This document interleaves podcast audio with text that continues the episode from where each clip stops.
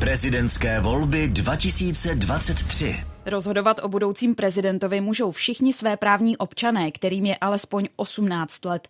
Volit můžou i ti, kteří plnoletosti dosáhnou až druhý den voleb. To samé platí i pro druhé kolo. Hlasovat v něm tak můžou prvovoliči, kteří ještě v prvním nemohli. Všichni musí mít doklad totožnosti, tedy platný občanský průkaz nebo pas. Jinak jim volební komise hlasovat nedovolí. Každý volič musí hlasovat osobně, v zastoupení to není možné. Pokud chcete volit jinde než v místě trvalého bydliště, pak můžete do středečních 16 hodin osobně požádat na obecním úřadě o voličský průkaz. Online už to nejde. Češi budou hlavu státu vybírat z osmi kandidátů. Ty podpořilo svými podpisy buď 50 tisíc občanů, 20 poslanců nebo 10 senátorů. Podmínky splnil i Josef Středula, který se ale kandidatury nakonec vzdal. To můžou ještě udělat i další uchazeči o hrad. Doplňuje náměstek ministra vnitra Petr Vokáč. Kandidát může ještě 48 hodin před eh, volbami se vzdát kandidatury.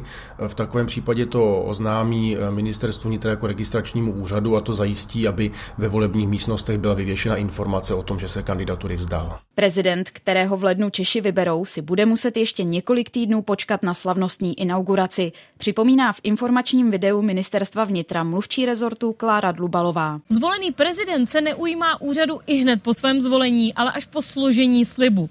Ten skládá do rukou předsedy Senátu na společné schůzi obou komor parlamentu, která se uskuteční v březnu. Mandát prezidenta trvá pět let. Hlava státu může být v úřadě maximálně dvě funkční období.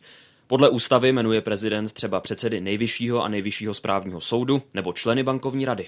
Podrobné informace k prezidentským volbám najdete na webu Ministerstva vnitra a přehled hlavních termínů a pravidel taky na našem spravodajském serveru i rozhlas.cz.